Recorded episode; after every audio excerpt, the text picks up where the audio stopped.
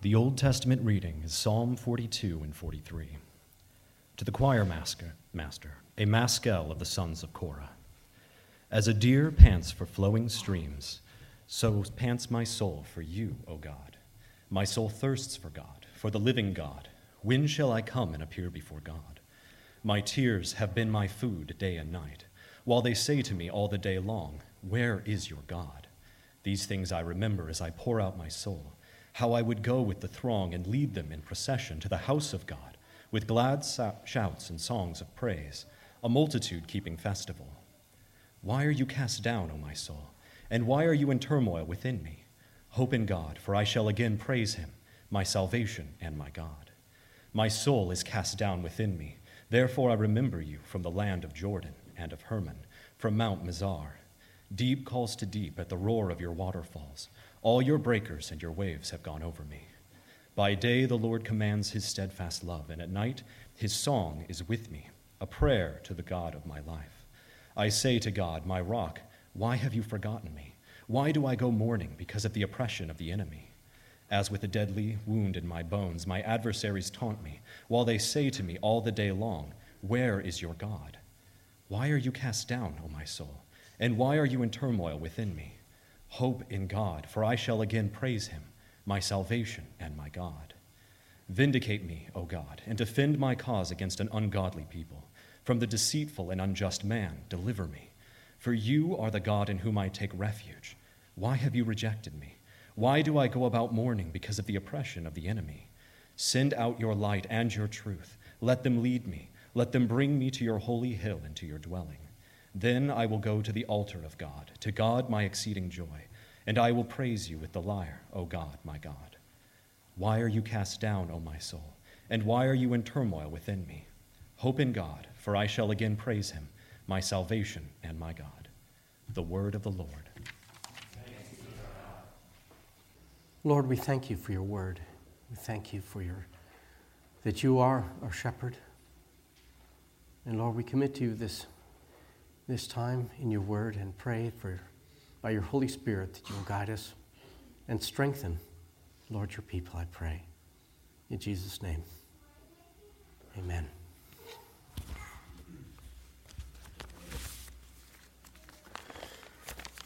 Well, I spent some time thinking about we our one of our goals was to give Will a chance to finish his thesis, and there's a rough draft that's complete, right? Will? Okay, very, very close. All right. Well, we still have uh, other elders who are going to be preaching a little bit later, so we're going to we're bringing in the reinforcements. All right. The um, but actually, in, as I thought about this, uh, you know, of course, it is the beginning of Lent, and there is a connection in these psalms to to Lent, and I'll bring that that out. And, uh, but, you know, I mean, I, this morning in, in Sunday school when Rachel was uh, going through spiritual practices, I thought, you know, actually, this psalm is about, there is something here about spiritual practices, about drawing strength uh, from God.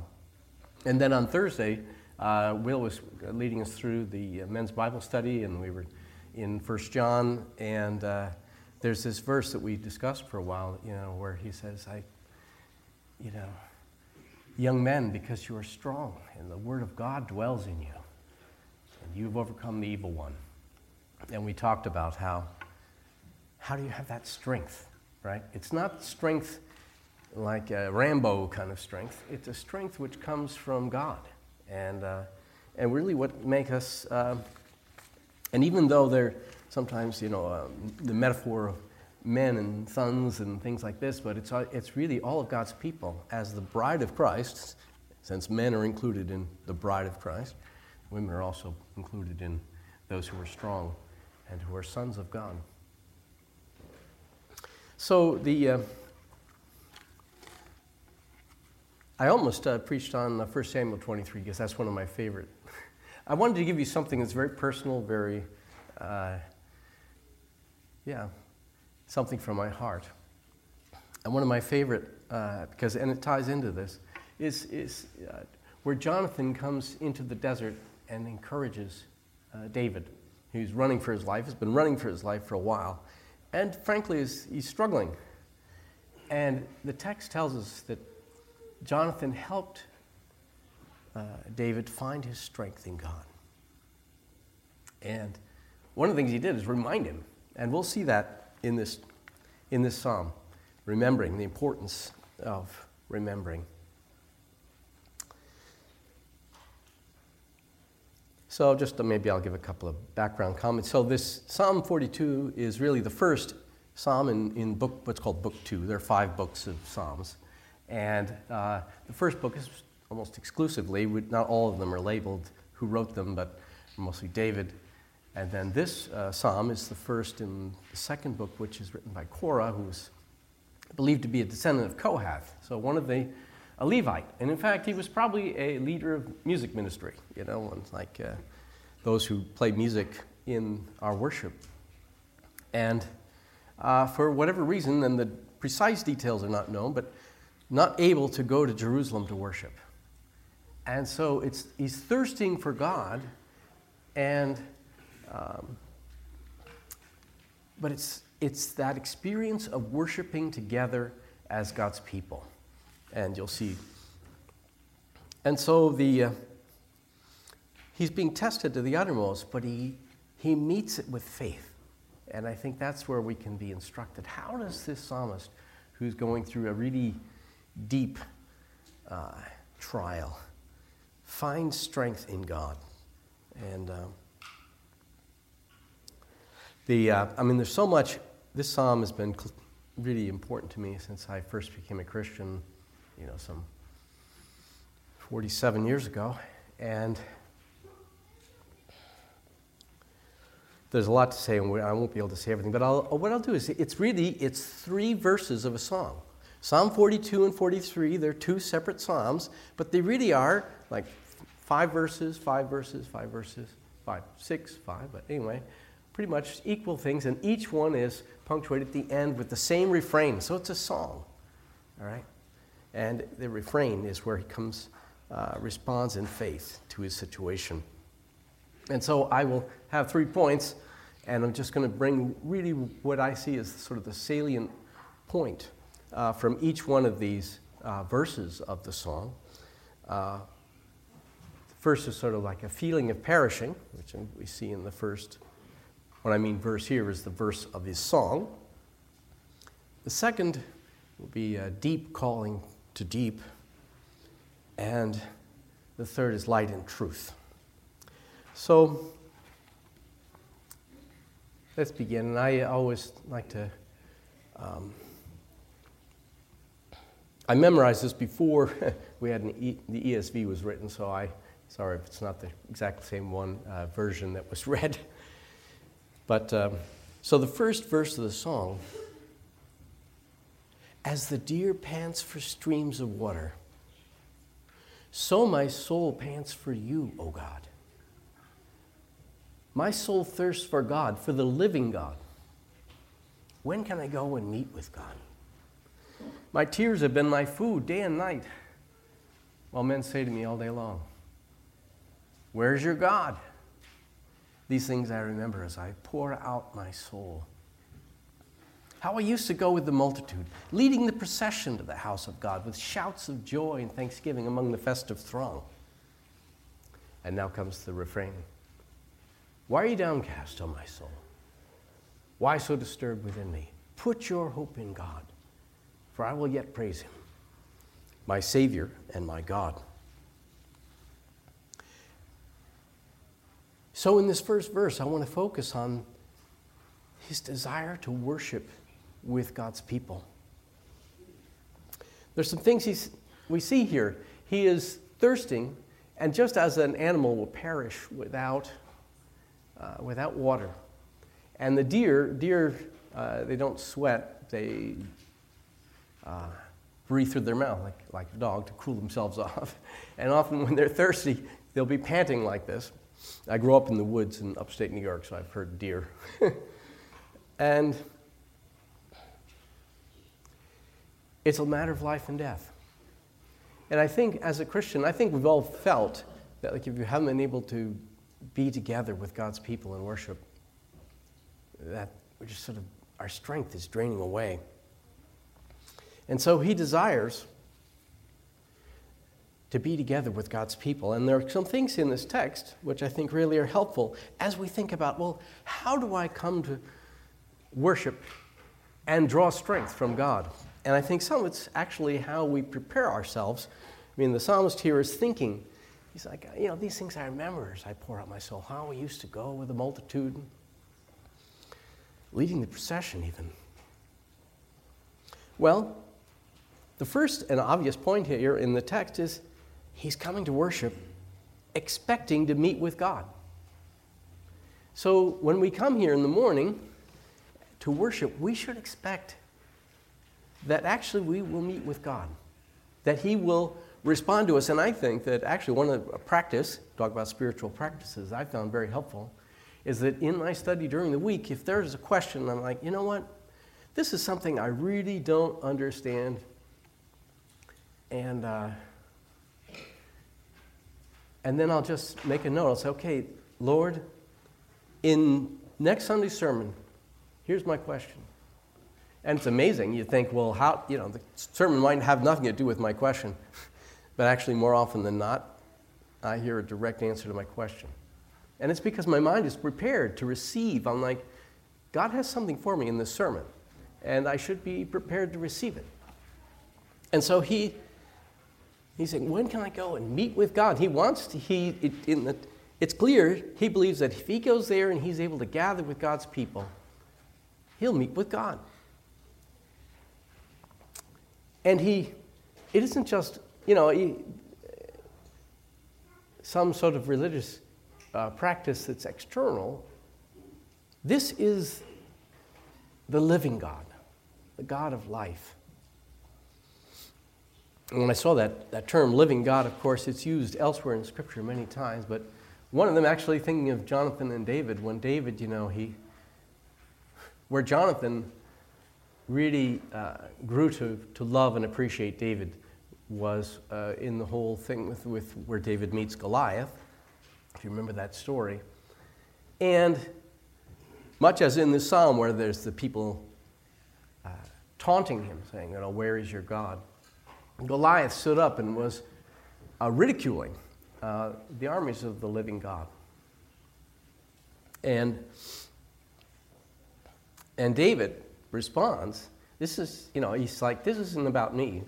Uh, this is, you know, God's defending me from lions and bears, and so I'm not worried about who he is, but who is this Philistine think he is?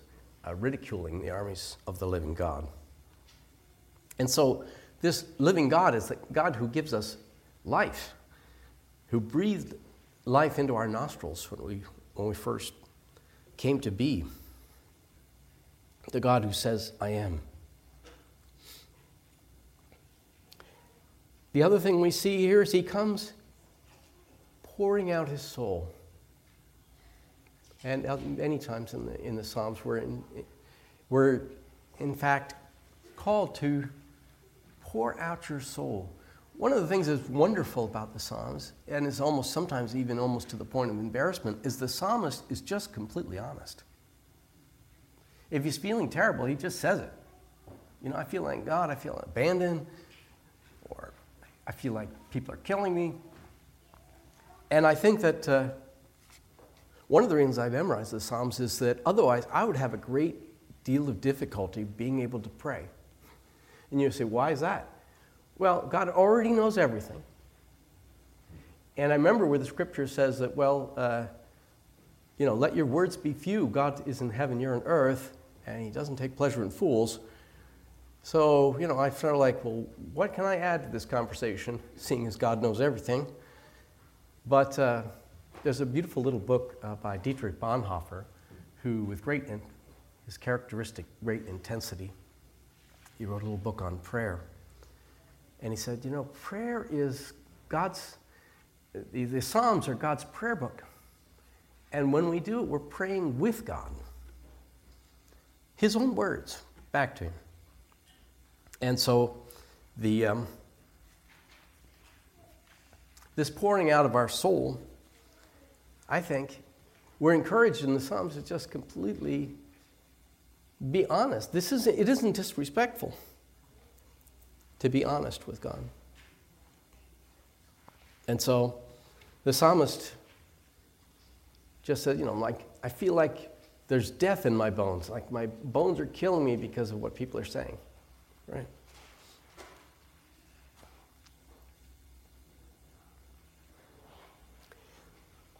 God sees what's done in secret. And this is actually one of the things we were talking about on Thursday night about First John. It's part of living in the light is just being completely honest with God. It's just saying, Lord, here I am, warts and all. And part of that is that when you do that, you start to see yourself and you start to see what you need, as the psalmist does here. And then you can lay that at God's feet because I remember when I first became a Christian, I remember I was in graduate school and uh, in a totally hostile environment. And not, in fact, one of the reasons this psalm was so dear to me is because there were a lot of people saying, Where is your God? kind of effectively. Because it seems like we live in a civilization where everybody says, you know, they're desperately living as if God doesn't exist. But I mean, had a student once, once ask me, you know, is there any evidence in science for God? And I said, well, do you know that God created all things? He said, yeah. I said, well, then show me one thing that isn't evidence for God. Right? Although we are often uh, you know, senseless and not, not able to interpret it, the fact is everything is evidence for Him. But this is how the, the psalmist arms himself. You can see he's being totally honest, laying out his soul before God. He's coming expectantly into the presence of God. And you can see another thing he's doing here, which I also recommend as a spiritual practice, is that, you know, as Christians, we pray, but it's really good to keep a prayer journal, to remember things. And especially, it's good to write in your prayer journal when you're in the hot water, when you really don't know how it's going to turn out, and who knows what's going to happen to you, and your brain is filled with fears, and then uh, when the Lord brings about his deliverance, then you go back and you write it in there. I have a, a dear friend who actually, for me, was. Uh,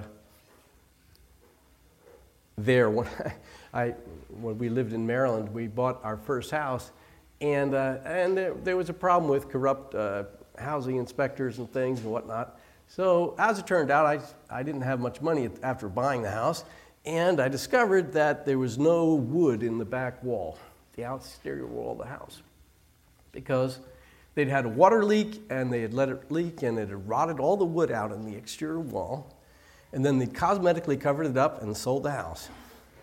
And I noticed it as I was sitting there at the dining room table saying, you know, dear, it looks like the, looks like the ceiling's sinking into the wall. And because the sheetrock was just holding up the wall. And a dear friend of church uh, came and he was like an angel from heaven. Because I, I, I've, I've done building, I could have done it all myself, but uh, I didn't have the strength emotionally. And so he came and we propped up the ceiling, knocked the wall out, and rebuilt the back wall of our house.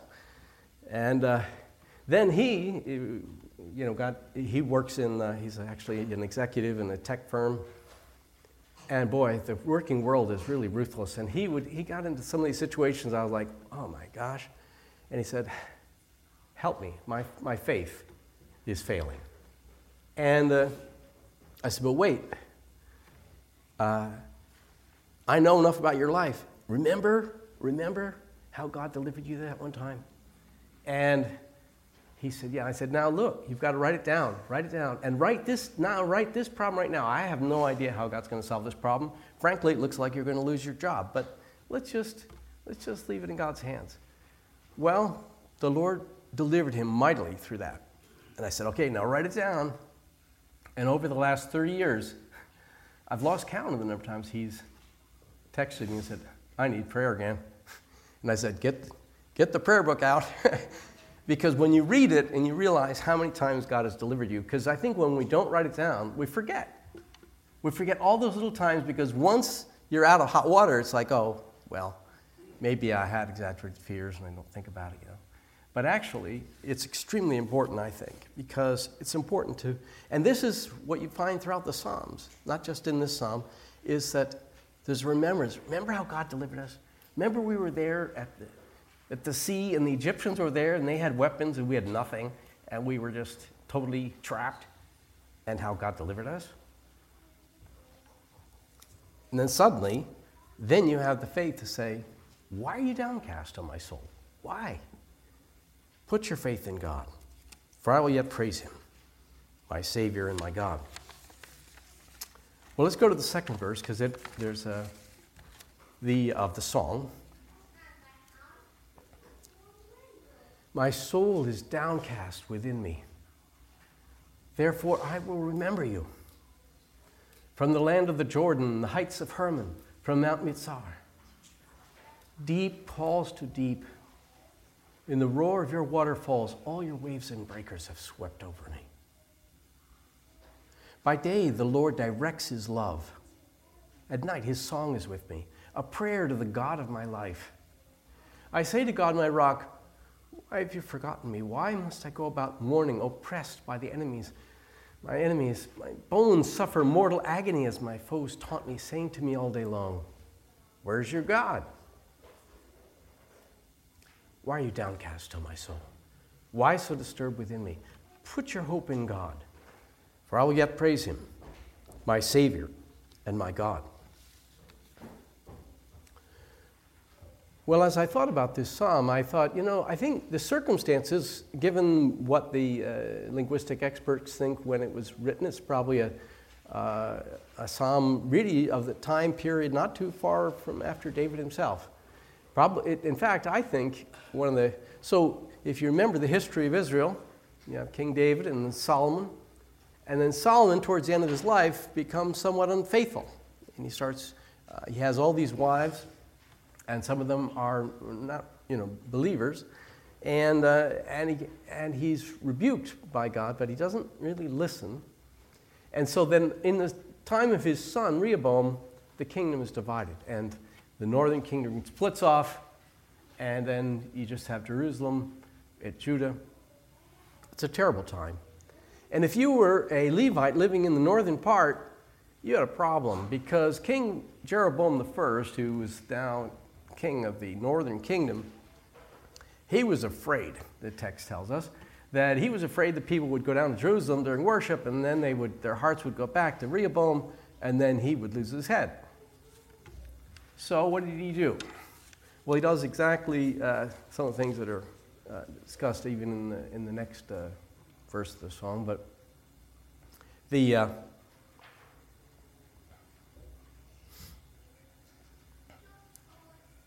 he lies, right?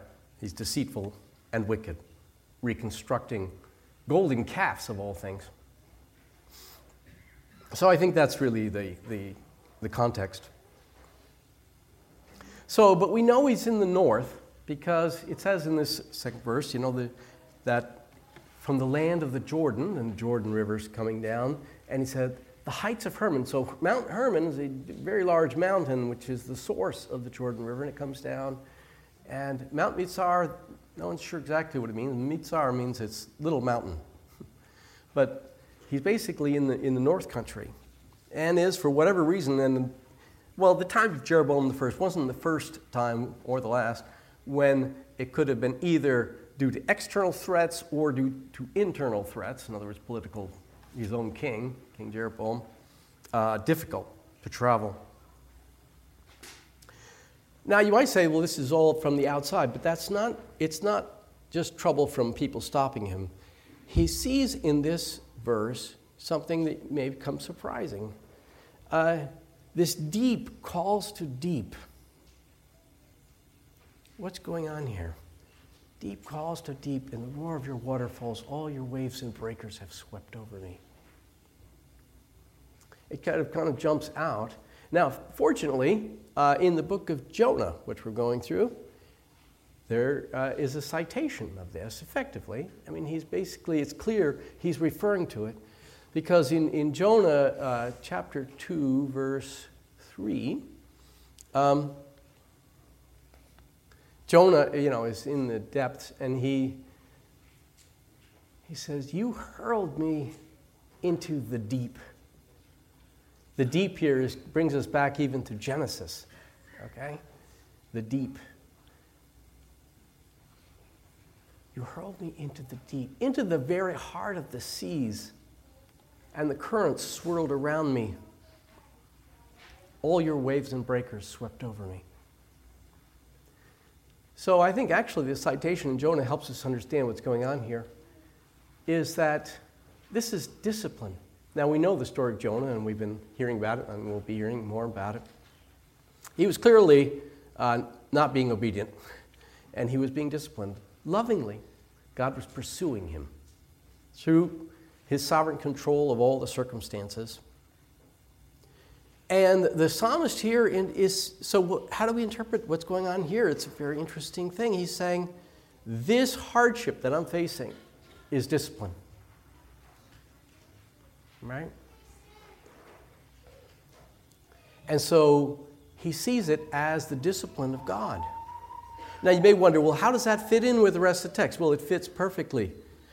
We unfortunately often think of discipline as someone getting angry at you and hitting you which is not true. It's not the biblical idea. I hope that's not how you discipline your kids. when you, you, know, you do it when you get angry and then you, you hit them or something. It's discipline is an act of love. And in the church, we're, we, we are part of disciplining one another. And our response to discipline is really important, right? It, it, the proper thing is actually one of the most difficult things because it requires humility is to submit to it and say, Lord, accomplish what you are directed, what you intend. So when trouble comes, like here he is, you know, this whole thing with King Rehoboam and King Jeroboam and all this political stuff, it may seem kind of out there and irrelevant, but he doesn't see it that way. He's seeing it, he's seeing that he's there, all the waves and breakers have swept over me, and then it's not discontinuous. This is all one continuous thought. By day, the Lord directs his love. So, what's happening both here and in Jonah? God is directing his love. He's, it's not random. You may not understand what's going on, but his, what's happening is the outplaying of God's love. His, intended, his, his intent is loving, bringing you to where you need to be. And so the psalmist sees that God's doing this. And it's another beautiful thing is that this discipline is not without encouragement. He's saying, By day the Lord directs his love, and at night his song is with me. A prayer to the God of my life. And I've in this verse, what I see is him referring to this entire song.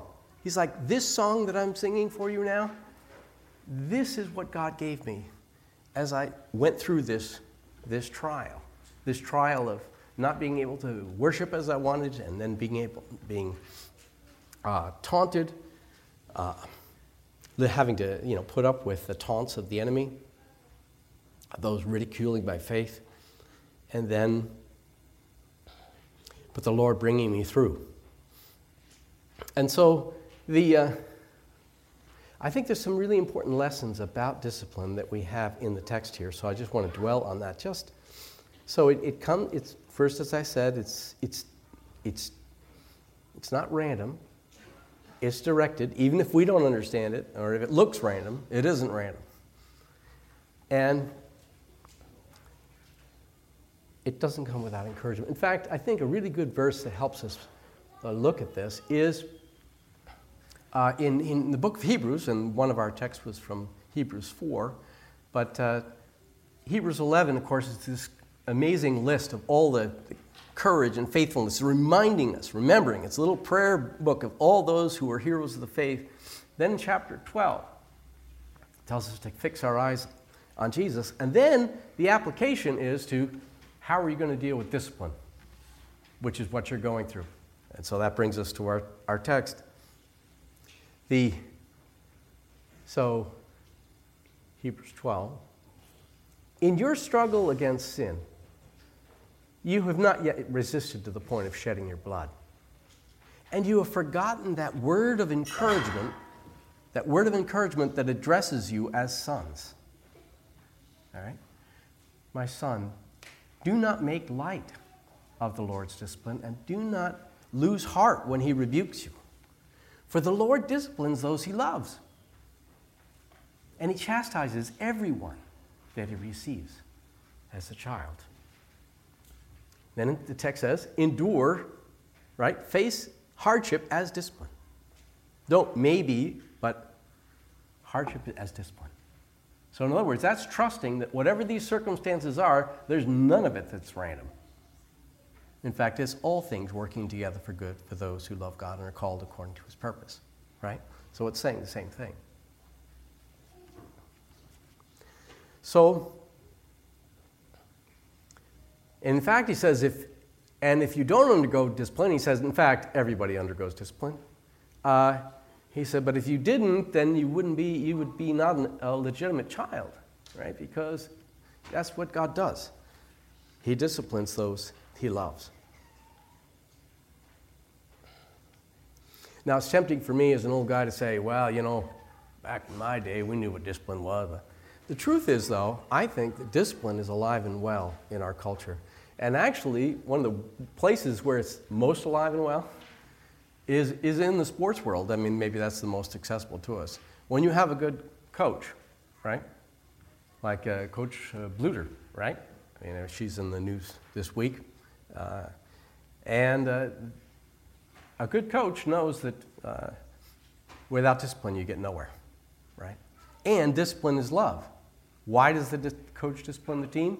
Not to punish them, but to make them stronger, to make them good. For their, in fact, so that they will, they will be a great team, right? And so the, uh, but I think that in our culture at large, often we, we tend to identify, you know, when, if something hurts, that's because someone you know, doesn't like me. Or if, you know, if God's putting me through this trial, must be he doesn't love me. And that's a, that's a, that's a temptation. It's a, you know, it's a trial. When you're tempted to say, well, gee, this, my life stinks right now, uh, must be God doesn't love me. And I know, I've, I've you know, I, have been tempted to feel that way myself. It's, uh, you have to re- recognize that all hardship is discipline, and of course, I won't recite the whole thing for you, but go back and, as homework assignment, look at uh, Hebrews 12. He said, you know, no, no discipline is pleasant at the time, but painful. But it produces this harvest of righteousness and peace for those who've been trained by it. Well, that's what we see here in the second verse of the psalm. By day the Lord directs his love, and yet all his waves and breakers have swept over me. That's feeling like I've been cast into the deep. The deep is this, this un, you know, the, the Hebrew mind was very afraid of the sea. The sea to the Hebrew mind was like everything's out of control. Only God can control the, the seas. But, uh, and it was, so it was a very fearful thing. But it also represented like, you know, almost if you remember the Lord of the Rings, the only way you could unmake the, the power of the ring was to take it back to the primordial place where it was made, and there it could be unmade. So when God brings us into the deep, and He's doing that so that we can be remade. And that's sometimes what that's that's what sanctification is. It's it's not being repaired, it's being made new. It's it's a it's a new life, which is indestructible. Well, discipline is the hardest thing to take well. I think I'd just add one more thing. You know, when I, when I, when you read through, say, the Sermon on the Mount, there's sometimes, you know, there's the first message you get, like, you know, everybody knows, you know, do not judge or you'll be judged. But the interesting thing is to think about, okay, so how does this work, Lord? And then, because it follows up with, okay, you know, how can you say to your brother, let me take the speck out of your eye when all the time there's a plank in your own eye? uh, you hypocrite, first take the plank out of your own eye, then you'll see clearly to remove the speck from your brother's eye. Now you might think, well, that's easy enough. A plank's pretty easy to see. I'll just, you know, to get a forklift and. But it's not a physical plank, it's a metaphorical plank. It's epistemologically large as a plank. What does that mean? It means that we can't see what's wrong with us, right? We don't see our problems. So, how is this discipline which God brings through hardship, how are we going to recognize it? Well, I'm sorry to tell you that probably the easiest thing to do is to have someone else tell you. Like if you, have, if you see someone with a speck in their eye, you can see it. They can't see it. And if they try to get it out, they're likely to hurt themselves. And so you're the, the most, you know, so someone else is best qualified, actually, but you've got to trust them. And they have to be somewhat trained to know what they're doing. But uh, if you can find someone like this, that's how you're going to get that speck. It's really a speck to the other person. They'll see there's a speck in your eye, but to you, it's a plank because it's, it's right up in your face and it's so close you can't even see it.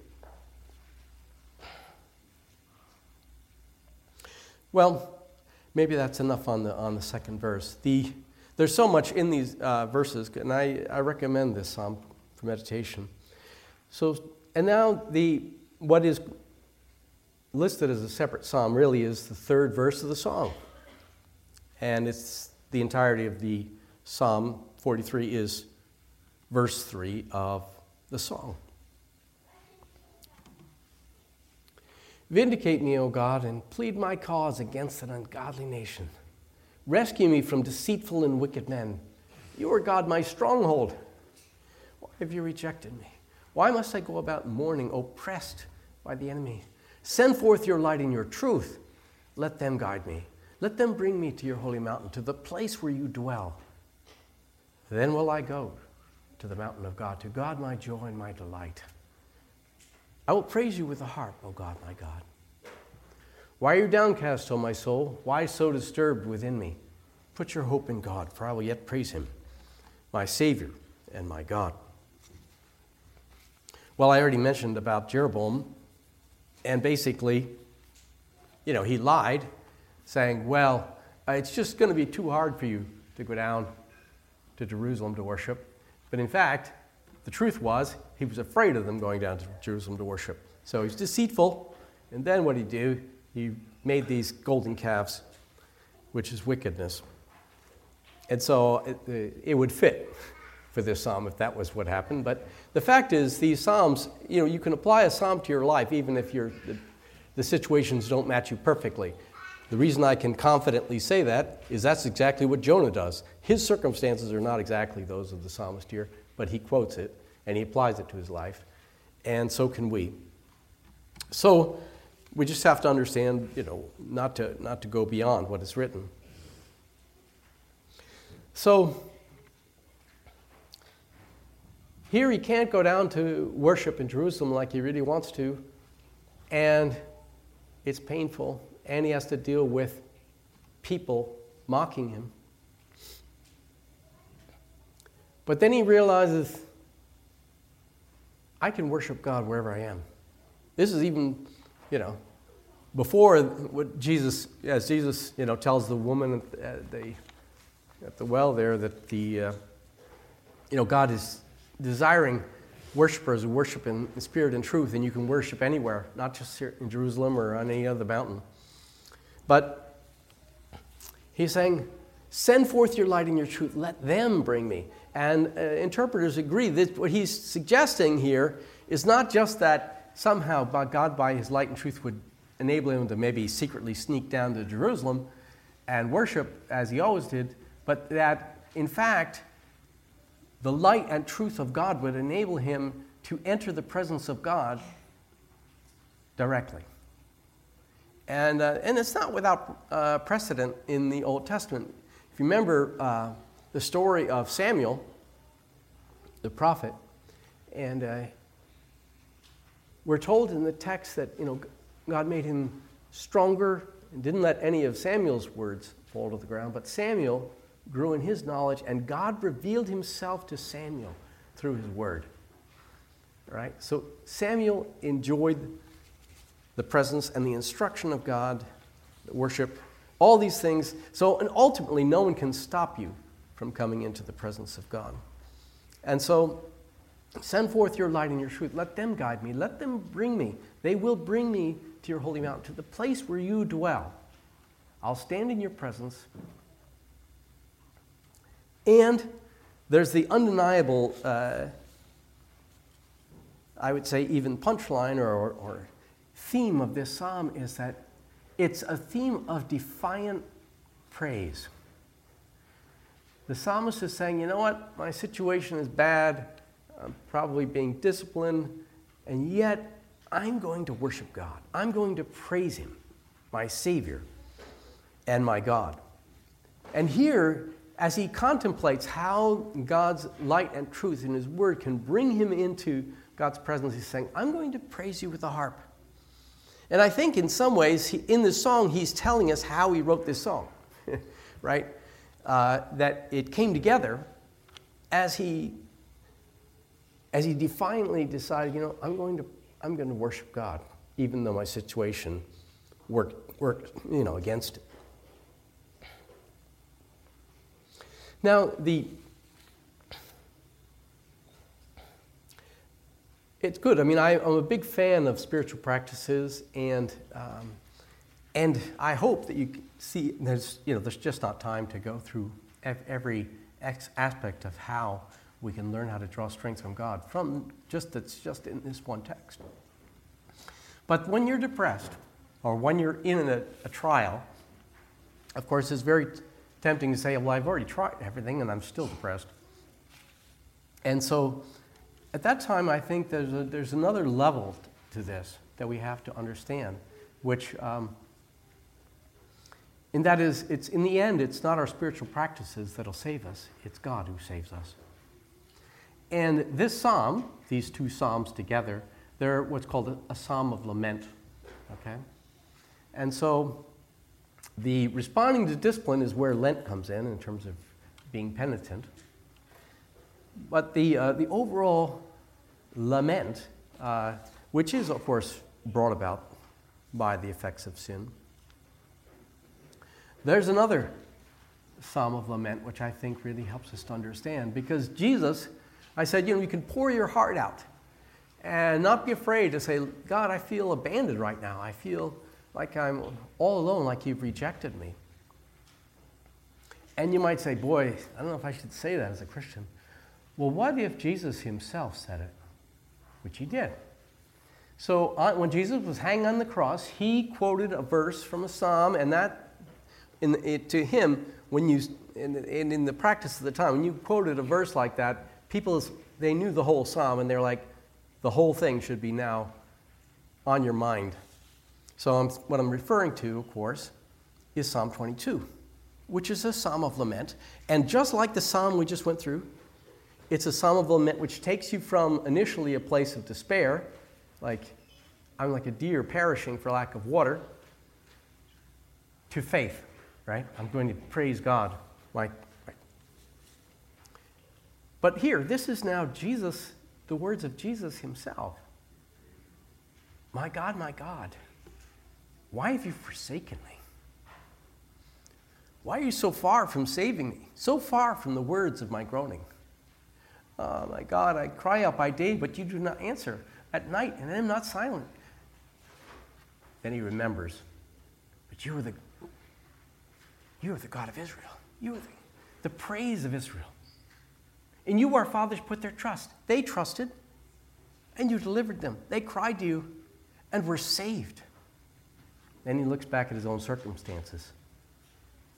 But I'm a worm and not a man, scorned by men and despised by the people. All who see me mock me. They hurl insults, shaking their head. He trusts in God. Let God rescue him. Let him deliver him since he delights in him. Then he, th- then he remembers again. But you brought me out of the womb. You made me trust in you, even from my mother's breast. From birth I was cast upon you. From my mother's womb you have been my God. Do not be far from me, for trouble is near, and there's no one to help.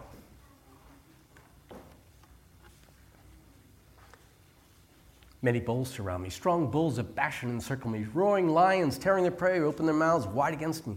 I'm poured out like water, and all my bones are out of joint. My heart is turned to wax, it has melted away within me. My strength is dried up like a potsherd, and I, my tongue sticks to the roof of my mouth. You lay me in the dust of death. Dogs have surrounded me. A band of evil men has encircled me. They've pierced my hands and my feet. Incidentally, when this was written, it was hundreds of years before anybody used crucifixion as a punishment.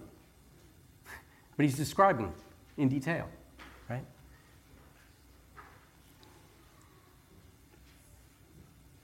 They divided my garments among me and cast lots for my clothing, which of course did happen to Jesus. But you, Lord, be not far off. Oh, my strength, come quickly to help me. Deliver my life from the sword, my precious life from the power of the dogs. Rescue me from the mouth of the lions. Save me from the horns of the wild oxen. And then the psalm pivots. I will declare your name to my brothers. Before those who fear lie, declare my praise. You who fear the Lord, praise him. All you descendants of Jacob, honor him. Revere him, all you descendants of Israel. And then this is it. And this is the verse which I go to when I'm really depressed. Because what does he say? For he has not, he has not, he's referring to God, he has not despised or disdained, he has not despised or disdained the suffering of the afflicted one. He's not hidden his face from him, but has listened to, to his cry for help. And so then the psalm. And the psalm ends gloriously. In fact, here you have the Messiah himself telling you what's going to happen. All the earth is going to remember and turn to the Lord, and all the families of the nations will bow down before him because dominions. And even 3,000 years later, he says to us through the psalm, future generations will be told about the Lord. They will proclaim his righteousness to people who are yet to be born. For he has done it. Let's pray.